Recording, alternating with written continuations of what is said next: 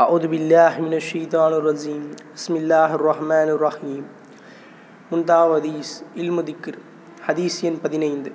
எவர் மார்க்க ஞானத்துடன் நற்குணமும் பெற்றிருக்கிறாரோ அவரே உங்களில் மிகச்சிறந்தவர்